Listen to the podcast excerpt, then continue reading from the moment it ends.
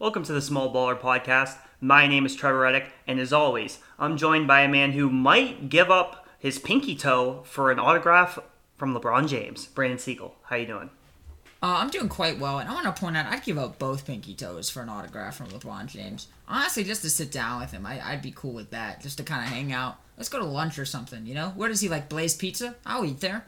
Is he invested like Swenson's? Yeah, oh, he loves Swenson's. We love Swenson's on this podcast. Well, at least two of us do. One of us is a hater. But, I mean, I go to Swenson's, if, you know, whatever. Honestly, we can go anywhere. I don't care. I'll eat food I don't like, you know? You're hanging out with LeBron James. Another man who I'm sure would love to hang out with LeBron James is, of course, the third member of this podcast, Ben O'Brien. Ben, how are you today? I'm doing well. I mean, I would love to hang out with LeBron. Honestly, hanging out with LeBron and going to Blaze would be pretty solid. I will say, I do have one complaint with Blaze though, is that I'm usually still hungry. Those pizzas aren't that big. Like, that is I'm usually still a little hungry, so maybe I'd sit down and have a little business meeting with LeBron and just pitch a couple ideas to him. But, yeah, no, that'd be awesome to sit down with LeBron. I'd love that.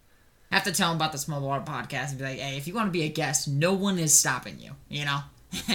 Honestly, do you want the podcast? We'll just give it to you. It's your podcast now, you know? I think it's pretty clear that he's welcome anytime he wants to come on. 100%. LeBron, if you're listening to this, which I understand there's a likely chance you are, please come on. You can come on for every single episode if you want. It doesn't matter to me. It's your choice. You come on as much as you'd like. We have plenty of time for you to be on this podcast. Trevor, what do you think? I mean, you said it all. I don't have to add anything else, I think. So, we have an interesting episode today. We're episode 101, which obviously last week's episode was episode 100, because this one is 101. We did a ton of fun stuff. We played a really great trivia game. Highly recommend you go check that out. It was a lot of fun. Great episode. But today we're going to start off in college basketball. We had a pretty big college basketball game last Monday night. Trevor, refresh the audience on what we saw last Monday night, because it was a pretty big one, wouldn't you say? Absolutely, and it almost feels like it's been a long time since this game happened. It's been a whole week by the time you're listening to it, obviously more than a week by then. And it wasn't exactly the game we had hoped. We hoped that it would be a thriller, a very close game. But I still enjoyed parts of it. I know we were texting during the game, and I was talking about how I really enjoyed it, and it's really just because of the high level of basketball. I mean, both these teams were incredible. I know Gonzaga didn't play, their best basketball in the first half, but it was still some really great basketball from even Gonzaga. I mean, Baylor they happened to play their best game all season in the most important game of the whole season. That was the national championship. I mean, they were just outstanding. They really were on fire for three for a lot. They started to cool down later. It ended up being 44%, which is still really good, but they were over 50, definitely in the first half and for a lot of that game before they finally started to cool down. They hit 16 out of 18 of their free throws. Just overall, playing very well. And also the rebounding battle. I mean, the rebounding battle was staggering. Baylor out-rebounding Gonzaga 38-22. That was huge. Obviously, early on, we saw Gonzaga was turning the ball over a lot, which was very uncharacteristic of them. We saw Drew Timme, he turned the ball over a lot. Suggs had a couple turnovers. So it really just wasn't the start Gonzaga wanted. And then from there in the second half, after they did pull it back to 10, which at halftime, I was kind of like, okay, Baylor's up 47-37. This is, I think, Gonzaga's actually in a pretty decent spot. They were down against BYU just a few weeks prior in the WCC championship, and they were able to make a comeback. Maybe they can do it again. So I was actually feeling pretty good. And then Baylor just kept pouring it on. I mean, I think one of the first possessions was a Jared Butler 3, and then it just kept going. I mean, you had Macy O'Teague, who 19 points. He was hitting a couple threes. My favorite player, Davion Mitchell, who I absolutely love. I think, just as a potential draft prospect, I really love him as a draft prospect. I think he's got to be top 10 guy, maybe even top 5. I don't know. I've become a big fan of Davion Mitchell over the past month or two. But, yeah, it was just a clinic by Baylor. They played really well both sides of the ball. And when Baylor's playing like that, no one was going to beat them. So it was unfortunate for Gonzaga there that they weren't quite playing their best basketball, and Baylor certainly was. It's just, it was one of those nights, Yeah, and, it's unfortunate to see as a, I'm not personally a Gonzaga fan, but for Gonzaga fans. But to me, Trevor, I'm going to go a little bit off course of what you said. This game was kind of boring. Baylor just kind of blew them out. There was an enormous amount of turnovers. There was like 24 or 23 turnovers. Not quite as good of a game as I hoped. However, saying that, it was still super, super fun to see so many big-time NBA prospects on the court all at once. Davion Mitchell, Corey Kispert, lot of great guys out there that were really fun to watch. And fun to watch as the last time in, you know, on the, of course, Jalen Suggs too. Fun to watch as the last time out there as college basketball players. So from that aspect, it was very interesting. It was a good game in that sense with a lot of pros out there. But overall, I just didn't feel this game. You know, Baylor just took it. And you do make a good point. It was Baylor's night. It just Gonzaga wasn't fully there. What's weird, though, is that, you know, they got on that big lead at the start, but the game never really drifted away from that. You know, I felt like the whole time Gonzaga wasn't out of it, but they, like, were so distant where they weren't going to come back. And then, like, towards the way end, like, we got really distant. For most of the game, it was like a 8 to 14-point game, I feel like. I didn't feel like it was super far off, you know. Ben, final thoughts on this game before we move on? Yeah, I just want to give a shout-out to Baylor. For a game that started at 9:30 p.m., for me to turn the game off with 10 minutes left and know the outcome, shout-out Baylor. I'm cool with that. Obviously, I wanted Gonzaga to win. I've said many times how I wanted to see Gonzaga go undefeated this year. I wanted them to go down as one of the greatest college basketball teams of all time, and they're still a great team. But they're just not going to be in that conversation with, you know, those Indiana teams and those UCLA teams, the top-notch teams in college basketball history. And like you said, Brandon, I mean, I think the story shifted from very early on in the game. You know, Baylor comes out strong, gets up to this huge lead, and I think the story for pretty much the whole first half was not if Gonzaga is going to come back. It was a matter of, I think, when they were going to come back, and they cut it to 10 at halftime. And that's when at least I thought, okay, they cut it 10 at halftime. I thought they'd come out, and within the first 4 minutes of the second half, they'd be within 3-4 points. And it just never happened. And like you said, Brandon, Baylor was just – they were just up 8 to 10 to 15 points seemingly the whole second half. So the story shifted from when's Gonzaga going to, you know, make this a game to Baylor's just playing like the better team. And, you know, throughout the season, I'd say Gonzaga was probably the better team all year, but for those 40 minutes last Monday night, Baylor was the better team, and they were the better team by a decent margin, and they were just dominant. I think, I mean, if I had to describe that game in one word, it'd be dominant. Baylor was just the more superior team. They were dominant. They just looked like the best team in America. They looked unstoppable. It just seemed like everything they were throwing up was going in. I couldn't tell you how many times I was watching that, and they throw up a three, and I'm like, there's no way this one's going in, and it went in. I mean, they shot like 45% from three. So, yeah, I mean, shout out to Baylor. First national championship in school history for them. The team was amazing. They were great all year. And, I mean, just an amazing performance and such an impressive game for them and for their program. And obviously it's going to be huge for them moving forward in the future with a national championship and such a dominant performance over a historically great team. So again, shout out Baylor. It was not the most entertaining game, but I will say it was impressive and it was fun to watch from the aspect of Baylor was just so good. 100%. I 100% agree with you, Ben. And it definitely, I think one great thing about this game that we can really take away is we really did have the two best teams in college basketball in at the end. It wasn't just a team that got hot at the end. These were the two best teams throughout essentially the whole entire year. And it was – I wish we got this game in the regular season like we were supposed to. Obviously, due to COVID, we weren't able to. Baylor had a little bit of a break. The adversity that went over was really, really great. Trevor, anything else you want to add before we get into a little bit of golf? No, I think that's about it. I mean, also, you know, we could say great for Scott Drew. You know, he's a coach 100%. That I've really grown to like, and it's definitely a great moment for him as well and the Drew family. 100%. So, Ben, you know, I don't often start with you on a subject, but I feel like it's fitting to start with you. We just had a pretty big golf tournament this past weekend. Some would say it's the biggest tournament out there. It's called the Masters. Have you heard of it before? I'm familiar with it. I wouldn't say yes. I'm you know, expert on it, but I'd say I'm familiar with it. Well, why don't you go into some of the stuff you saw at the Masters, some of the things that you enjoyed about it? Yeah, so, I mean, just to start off, I mean, the Masters, for me every year, the Masters is like the first tournament of the year where I'm all in. I mean, like, because, you know, leading up until April, it's winter, it's cold out here in Ohio. Like, I'm just not in the zone. I'm not thinking about golf. Usually, you know, first week of April, middle of April, when the Masters comes on is in my world, my definition, the start of golf season. So the Masters is always cool because to me it's, you know, the weather's getting warmer, the school year's coming to an end, it's golf season. So the Masters is usually the first tournament that I'll try to watch, you know, a majority of the tournament. And I mean, it's played on, in my opinion, the most beautiful course in the world. It's just one of the most popular sporting events of the year. It doesn't matter if you're a golf fan or not. Usually if you're a sports fan, you're familiar with with the Masters. And it was a good tournament. Obviously, you know, the winner, Hideki Matsuyama, shout out to him. He played well. I mean, he played really, really well. Saturday, there was a rain delay. He came back from the hour rain delay, and he rattled off a few birdies in the last couple holes. I mean, obviously, he goes into the final day on Sunday with a 4-shot lead, and the storyline going into the last day was very similar to in the fall when they played in November, was with Dustin Johnson, can he hold on to the lead? Dustin Johnson held on to the lead, and ultimately Hideki Matsuyama held on to the lead too.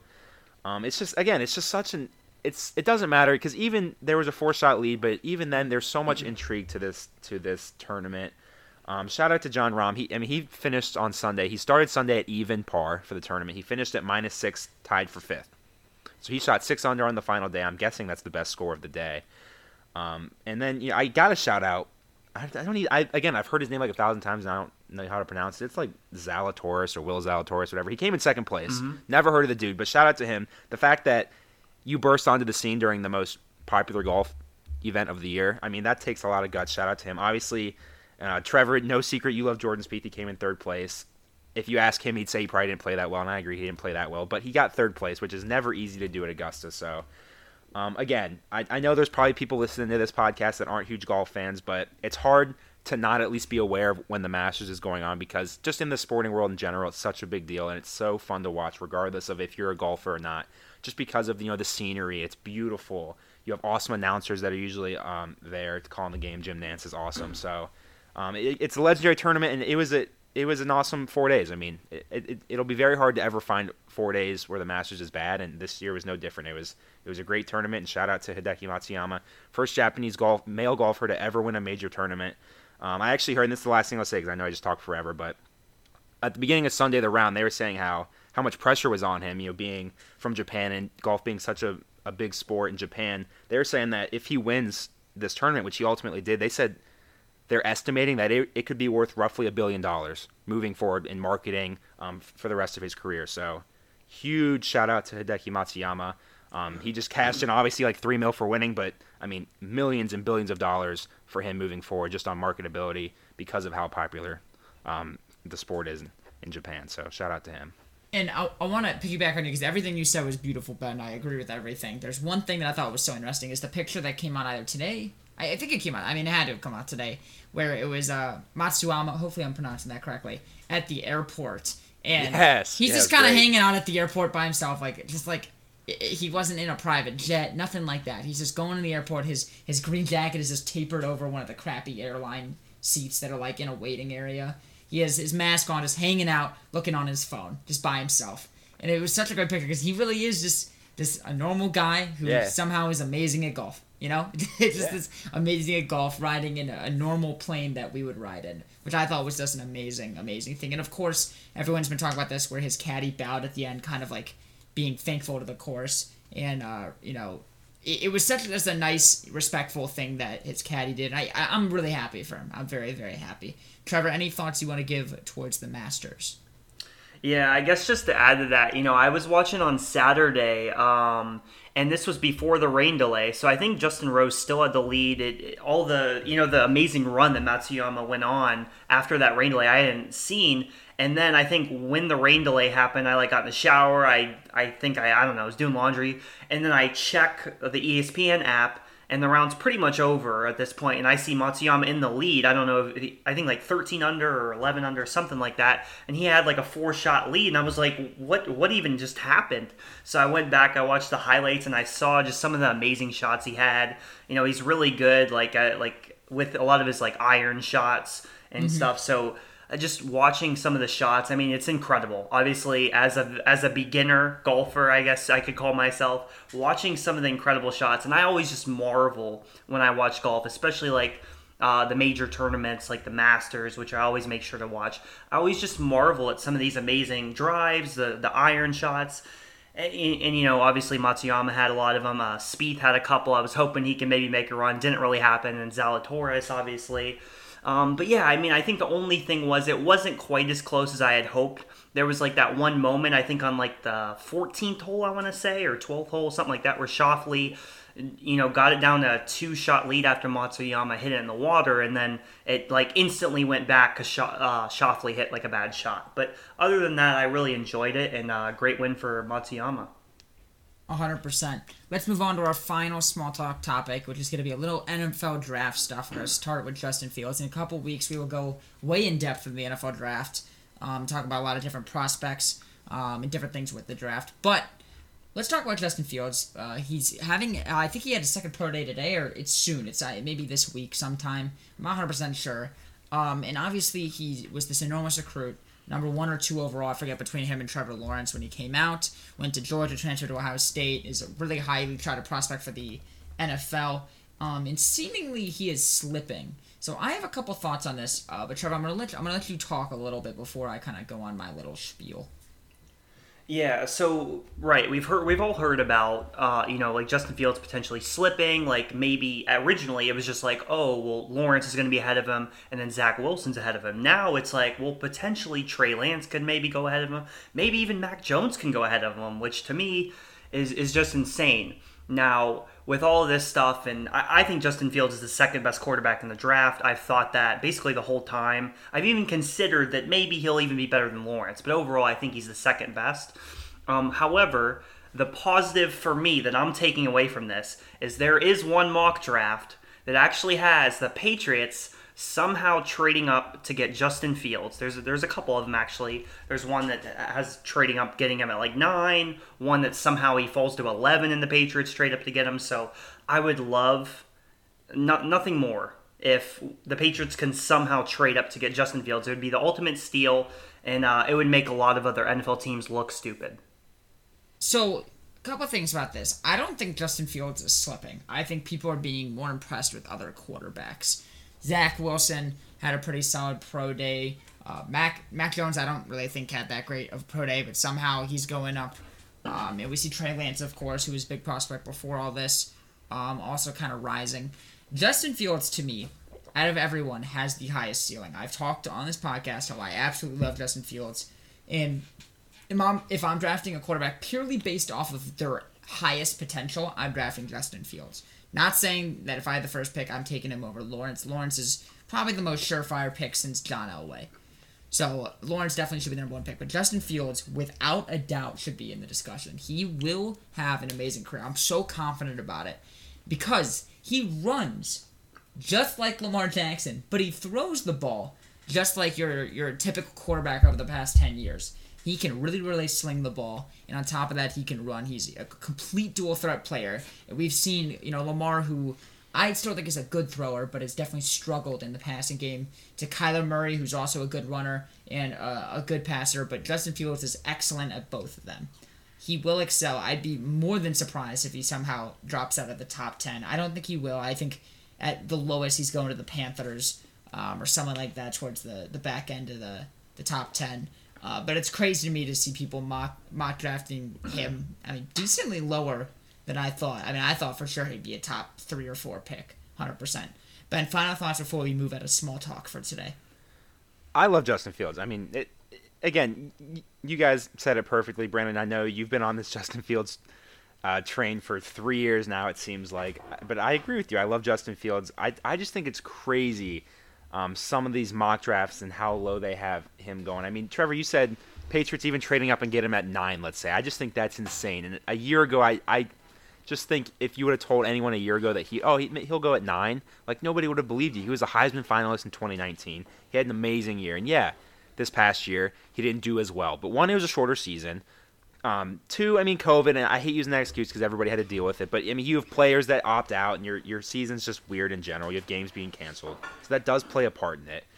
And, again, I very rarely will ever come on this podcast or will ever say anything where I'm critical of people that are way smarter than me. And these GMs that are going to be drafting and these experts that work for these teams are getting paid a lot of money to cover this sport 24/7, 365. I watch it from September to February, okay? So, clearly I don't know as much about these draft prospects as people that are working for these teams do, but I mean, I'm looking at this mock draft on CBS Sports, and, I mean, they literally have Mac Jones going 3 to the 49ers and Justin Fields going 4 to the Falcons.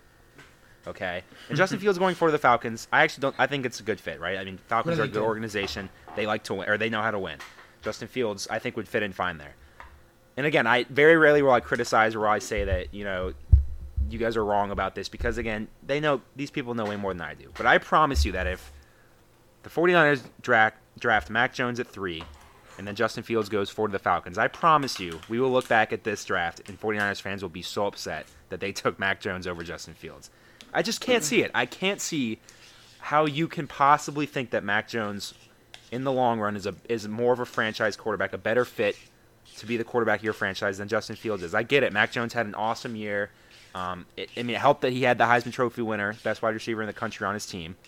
I get that, and he broke all these records. He broke Joe Burrow's record for most efficient quarterback in college football history. I get that, but I just can't fathom how if you're the 49ers, you trade up to this spot at number 3, and you're going to wait. Right, Brandon? They traded up, didn't they? I think they traded up. Yeah. Again, I'm not an expert. I don't know, but I just can't see how the 49ers can honestly think that they should be taking Mac Jones over Justin Fields. And I get it, and I totally understand that certain players, they fit certain situations. You need a certain type of player to fill a void. But Justin Fields, along with Trevor Lawrence, I think are players where if you need a quarterback, you're taking them. I don't care what kind of quarterback they are. They're that good where they can fit into a lot of different systems. So, again, I hate being critical, but it's just – and that's how crazy it is to me that people think Mac Jones is going to go ahead of Justin Fields, and maybe it will.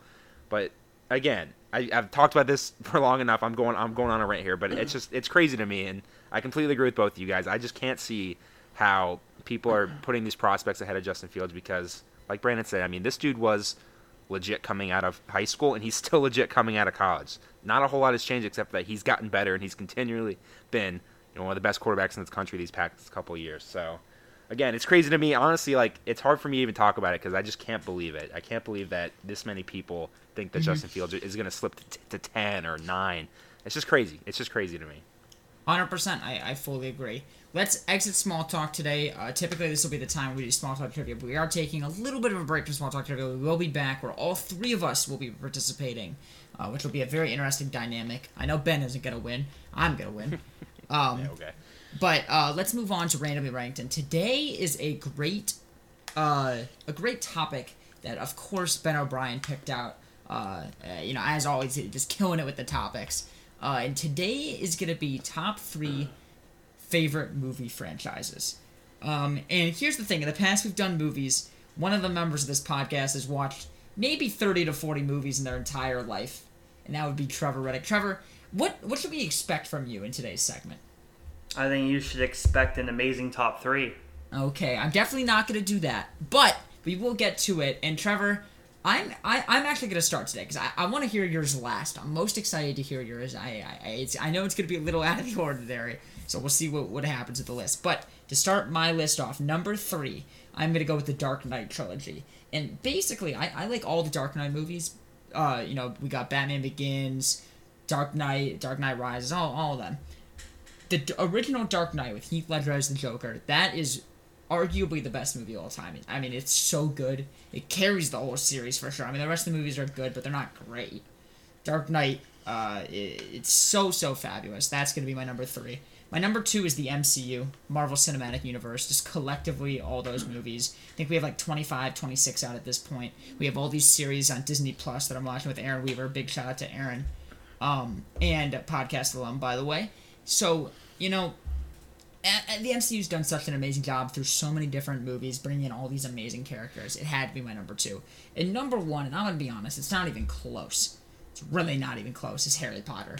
It's one of the best told stories ever. It was written on the back of toilet paper by J.K. Rowling when she was, literally had nothing.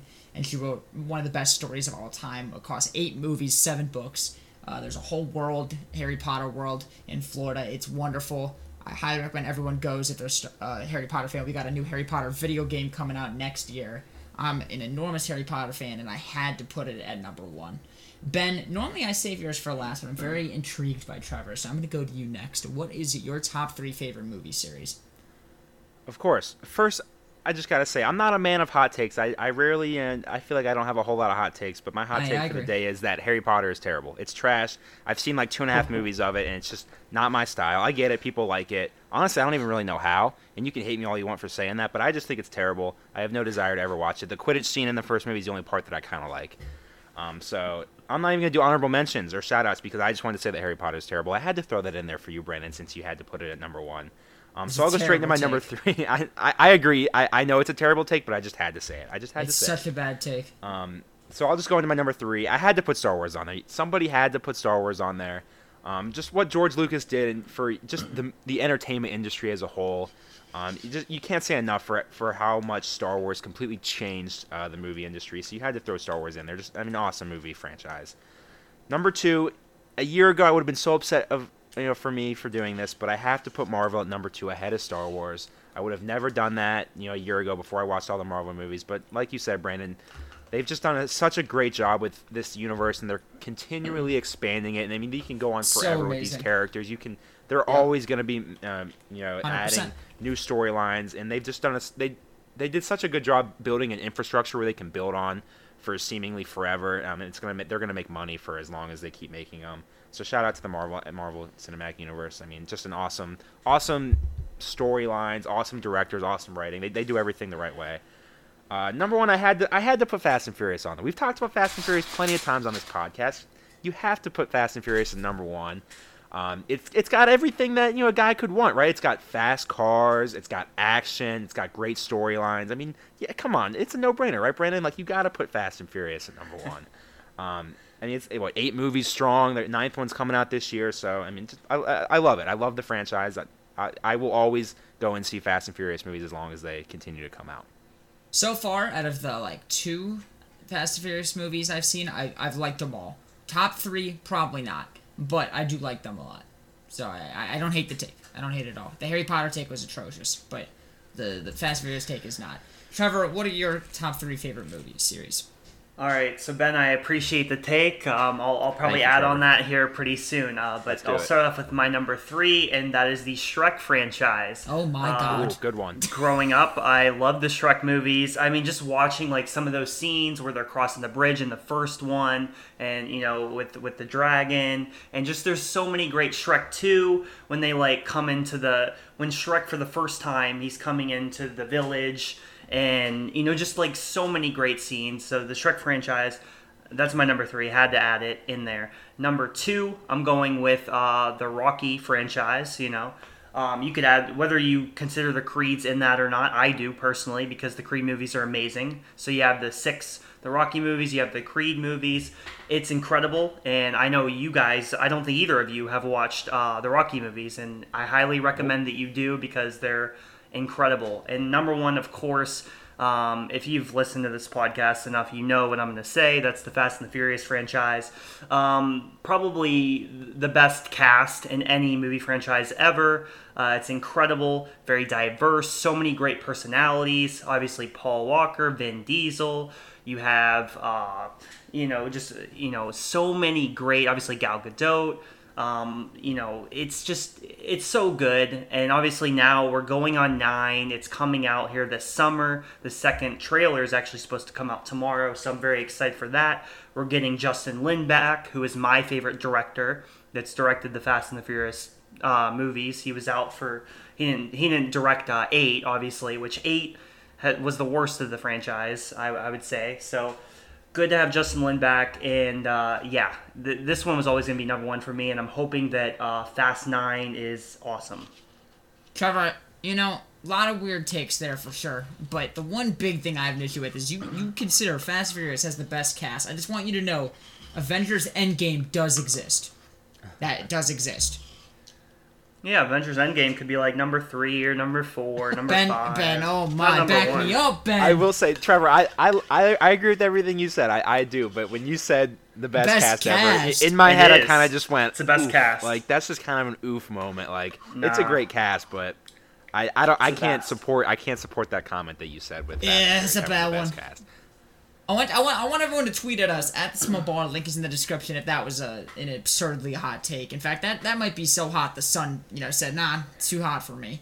You know? I mean, you need to finish. You haven't even finished the franchise. You've only watched what, 1.5 or 2. Avengers Endgame exists. I mean, come on. Matter. We got like 40 of the best superheroes of all time all on the same screen fighting at once. I mean, hey, that might just be me. But let's move to our final topic of the day, which will be the main topic of today's episode. Not an enormous amount happening in the last week, so what we do want to talk about is some NBA injuries. There's been a lot of big injuries this year. Trevor, I know we're going to take a little bit of a deep dive here, so I'm just going to pass it off to you. And for us to talk about the major injuries we've seen this year. Yeah, so unfortunately, injuries have been a major theme of this season. It's kind of derailed this season, at least to a degree now. And it although it does make sense, you know, because we did have the shorter off season. You know, a lot of these players weren't able to, I'm sure they worked, I mean, obviously they worked out, but it wasn't the same type of workouts that they probably were going to get in, not the high level of quality, probably not in quite as great of shape as maybe they would normally come into a season. So I think that adds to it. You know, we've kind of had to push some of these games together more, obviously. Yes, it is a shorter schedule, but it's still like, it's December to July. It's at least like, you know, a month, I think. I mean, it's still about a month and a half cutoff. So even though it's 10 games, it's a little, I would say there's probably more back-to-back. So it's definitely hurt. Obviously, we've had LeBron, who's been out. He's still out. Anthony Davis, who has been out for a little while now. Kevin Durant was out for a lot of the first part of the season. He just returned a week or two ago. We have Embiid, who was the frontrunner for the MVP. He went out. So many superstars in this league going down. Obviously, Klay Thompson's been out for the entire year, and I could just keep going on. Obviously, it's unfortunate, but we have to look at that. And, you know, it will be interesting because it's going to be fun to see how this affects the playoffs, because there's going to be a lot of unknowns, and we don't know exactly when LeBron AD will come back. It's rumored that I think AD, they're saying about 2 weeks. So, okay, if he's coming back 2 weeks, the playoffs start in mid-May, so he'll have, like, I don't know, maybe 10 to 12 games to actually play, maybe even less. LeBron, probably even less than that. He's supposed to come back a little after AD. So if they have maybe 8 to 10 games, if that, to play together, that's at least going to weaken their chances a little bit. And also you have to add in the fact that currently they're the 5 seed, and actually the Dallas Mavericks, who are the 7 seed, are only 3.5 games back.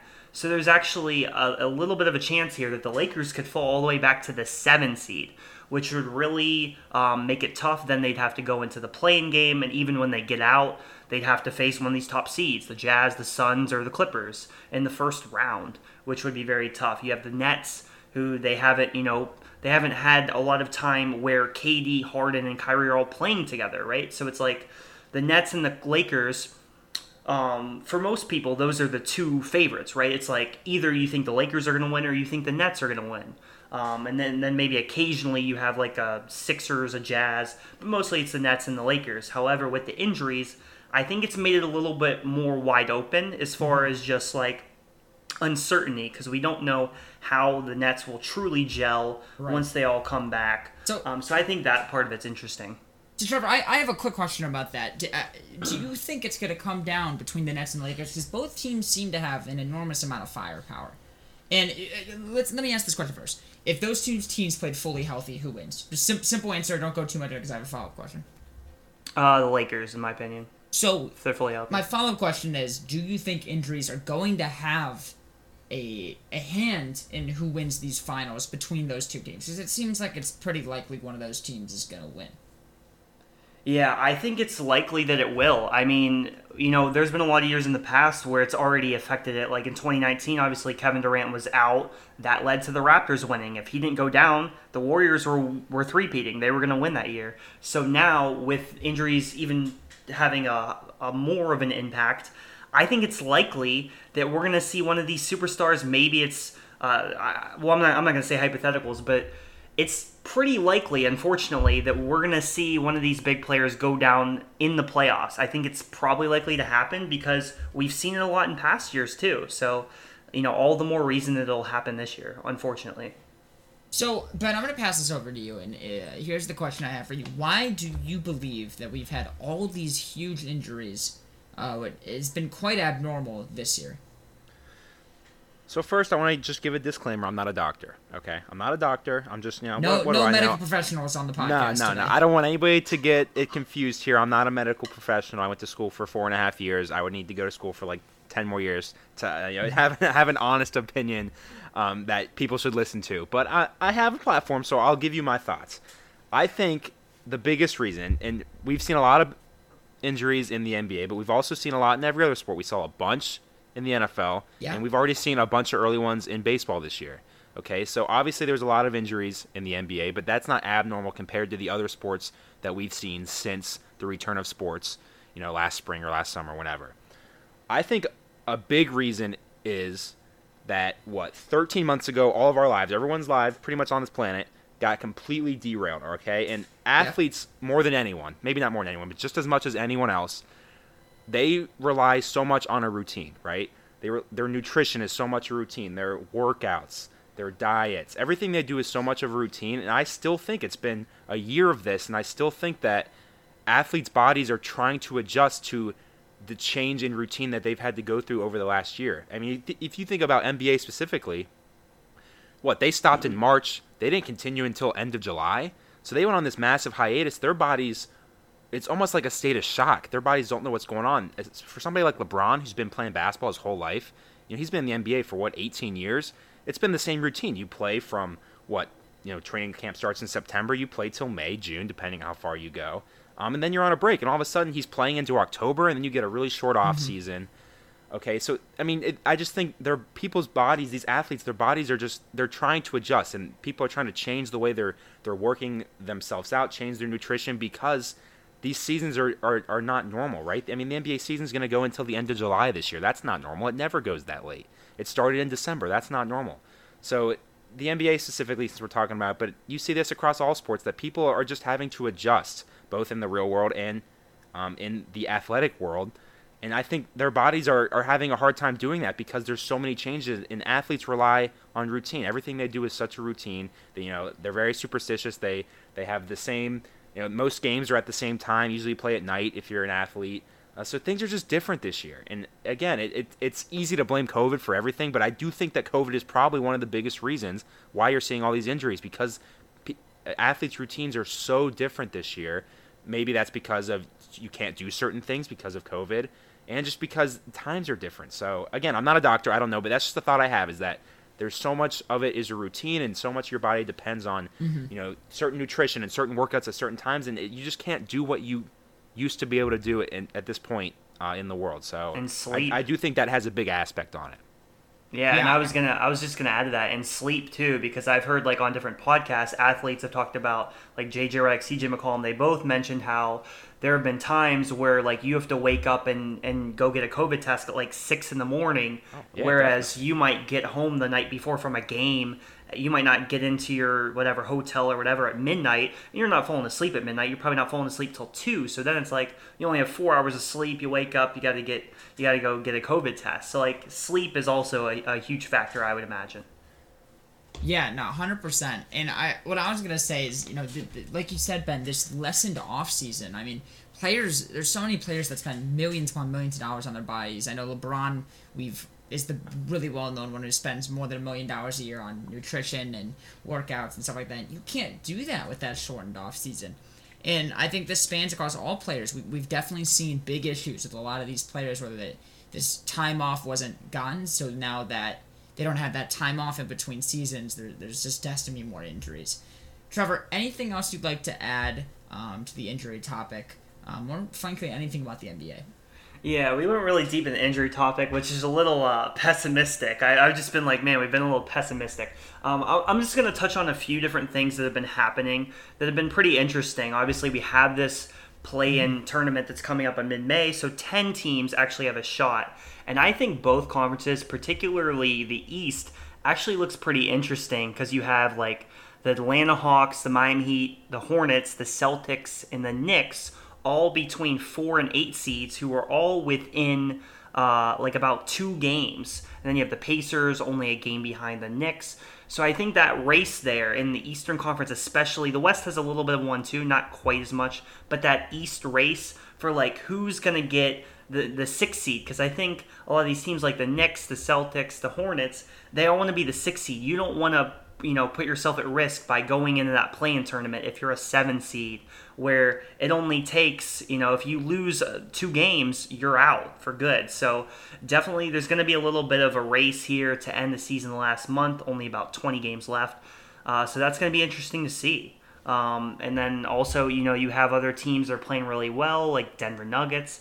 They're playing really well. They're on a hot streak with Aaron Gordon, who they acquired in trade. They've been doing really well outside of their loss to the Celtics, where they blew a big lead. But yeah, I mean, there's a lot of fun teams, and you know, it's going to be interesting to see how the playoff race shakes out here in the last month or so before we get into the postseason. Yeah, 100%. Well, I think we'll end the episode there for today. Appreciate all of you guys listening, all the support that everyone gives us. Of course, follow us on Twitter so you know when all of our podcasts go live. At the Small Baller, or the link is in the description. Leave a 5-star review if you enjoyed the podcast episode, and of course subscribe. We really, really appreciate everything that you guys do, including the subscribing, the following Twitter, all of that. But with that being said, thank you all so much for listening, and we'll see you next time. Go Falcons!